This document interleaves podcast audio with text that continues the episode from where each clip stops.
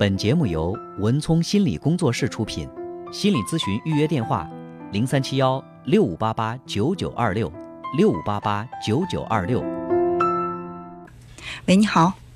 哎，喂，你好，文聪姐。哎，嗯，就是是这样的，我工作上遇到一些问题，想去咨询您一下。嗯，您讲。就是目前的话，我是一个少儿培训机构的课程顾问。嗯。然后就是说，跟别人说白一点，就是招生的，每个月都有招生的业绩嘛。嗯。然后就是我每个月都会有压力，没有业绩的时候，其实心里也是挺难受的。嗯。这几个月我业绩都不太好嘛。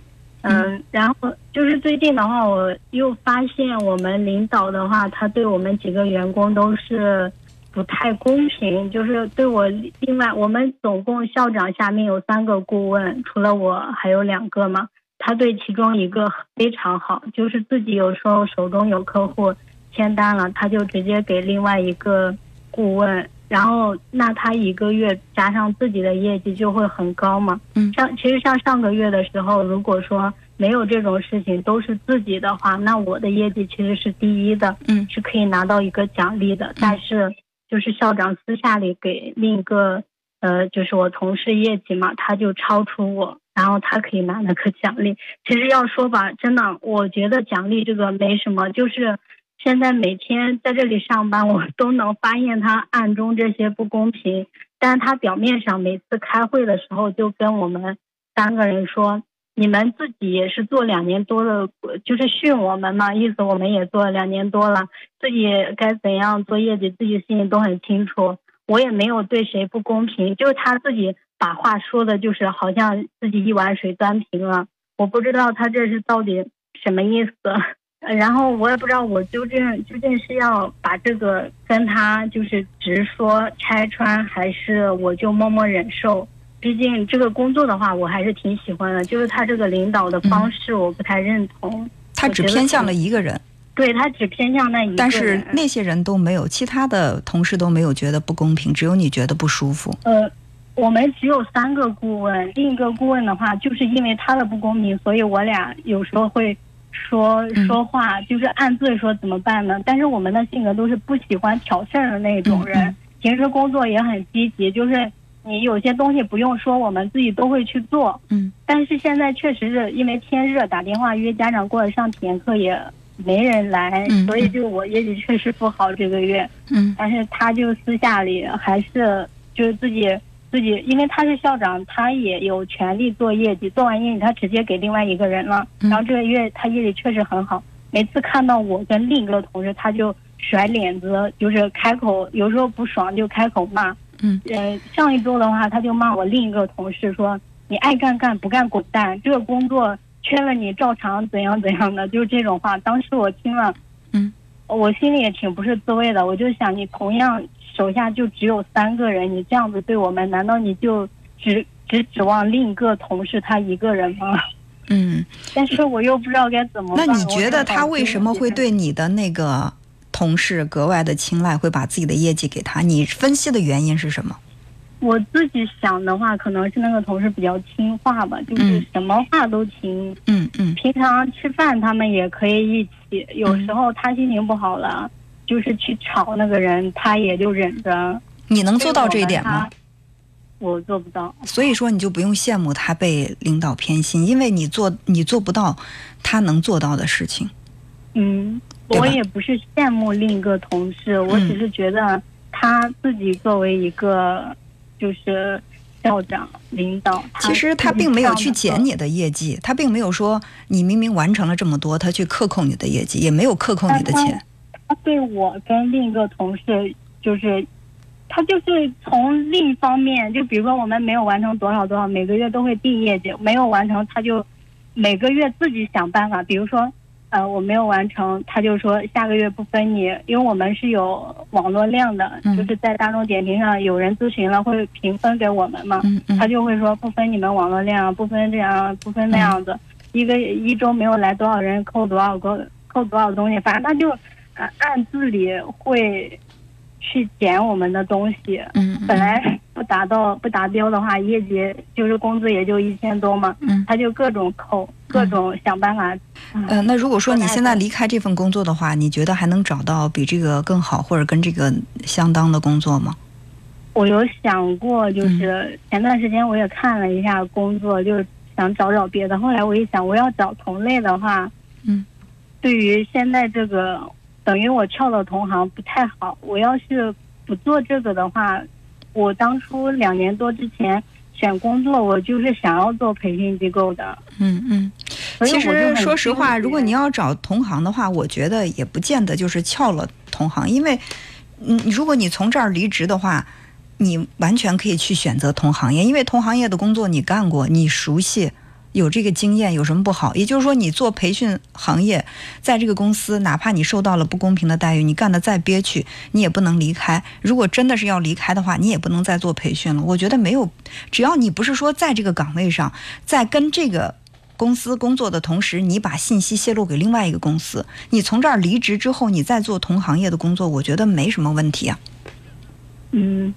对吧？可能是我在这边两年多了，然后就有好多小孩子家长都都挺能聊的，对我也挺好。但是说实话啊，你你必须要学会的就是让自己从这个职业的舒适区当中走出来。就像你说的，跟这些家长们也都混熟了，是吧？聊起来也都很轻松。即便是偶尔工作上有有稍微一点点的这种呃误差的话，可能作为这些家长，因为熟嘛，有这个关系，大家也不会太计较。换一个新岗位。呃，你可能会要重新的去建立这个客户关系，甚至刚刚进入到这个岗位，有可能会，呃，大家因为没有这个熟相互熟悉的这个关系，一旦出现一点小误差，容易让大家不不太原谅你等等吧，嗯，是吧？就是呃，我相信是有这方面的原因的，但是你要想在这个行业再有发展。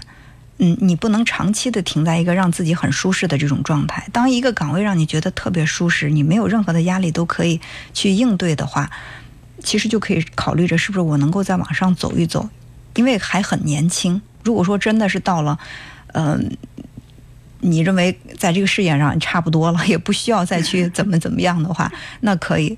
因为说实话，像你们这个年龄阶段，可能大家都在用跑的速度往前走。就是你一旦觉得舒适安逸，一转脸你可能会发现很多人都超过你了。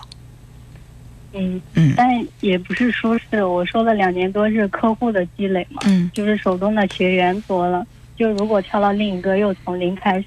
那对呀，那你你得你得有这种归零的勇气，因为你在这儿你干的不顺心，你觉得人家不重视你，对吧？甚至对你没有一个公平的态度。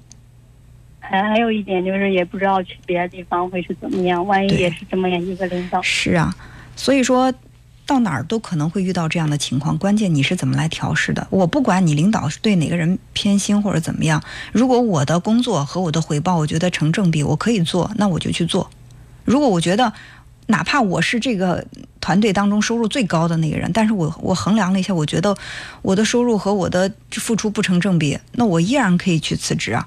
其实你看，很多行业当中，呃，那些辞职的不见得是在这儿干不下去，往往最率先辞职的是在这个领域当中，或者说在这个团队当中，我是特别优秀的，我然后我辞职去选择更好的一个发展空间。嗯嗯，所以我觉得这还是自己观念上的问题，到底是我想这个稳步然后发展，还是说我想给自己一点挑战？另外呢，我我认为什么，就是我们去衡量这个工作可做不可做。第一是，就像我刚才说的，我的这个付出和我的收收获是不是成正比？第二，它有没有大的发展空间，对不对？我是不是已经到天花板了，再往上也也没什么发展？我总不能一直在这儿浪费时间，是不是？就是这些，你要如果考虑过之后。觉得没问题，它发展空间还很大，而且我觉得我这付出跟我的收入还蛮成正比的，那我就继续做呀。我不管你领导去偏心哪个人给谁那么多了，反正你给我的是我满足的就行了。很多的这种心理不平衡是通过比较比出来的。如果说领导没有把这个他的这个业绩给那个他认为比较好、他喜欢的那个人的话，那可能你心里这种不平衡感也都没有了。那我们再换一种说法，假如说领导把他的这个业绩给你了，你会怎么样？我我心里会空，就是就是白拿别人东西，心里自己会比较虚。你会不要吗？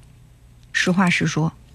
应该不会吧？对，所以说你做业绩确实挺难的。对呀、是啊，所以无你现在这种内心的这种不公平感，无非是觉得，在这个不公平的状态之下，那个获益方不是自己罢了。可能是。嗯，所以这个心态，我觉得还是应该调整一下，好不好？就是去考量一下你这个工作对你来说还有多大的发展空间。最关键的是，我觉得，嗯，年轻人还是做一做职业规划比较好。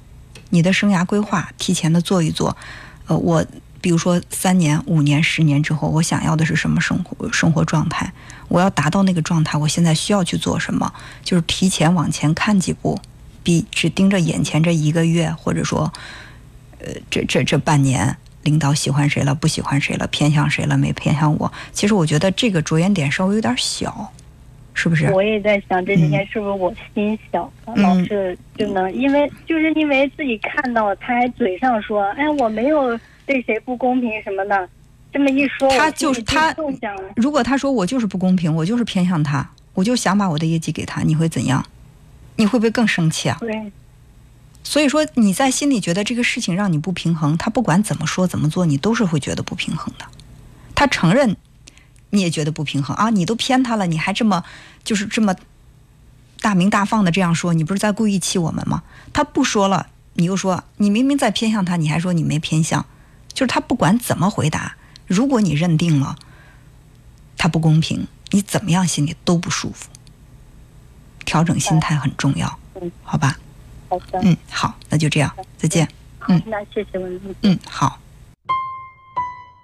本节目由文聪心理工作室出品，心理咨询预约电话：零三七幺六五八八九九二六六五八八九九二六。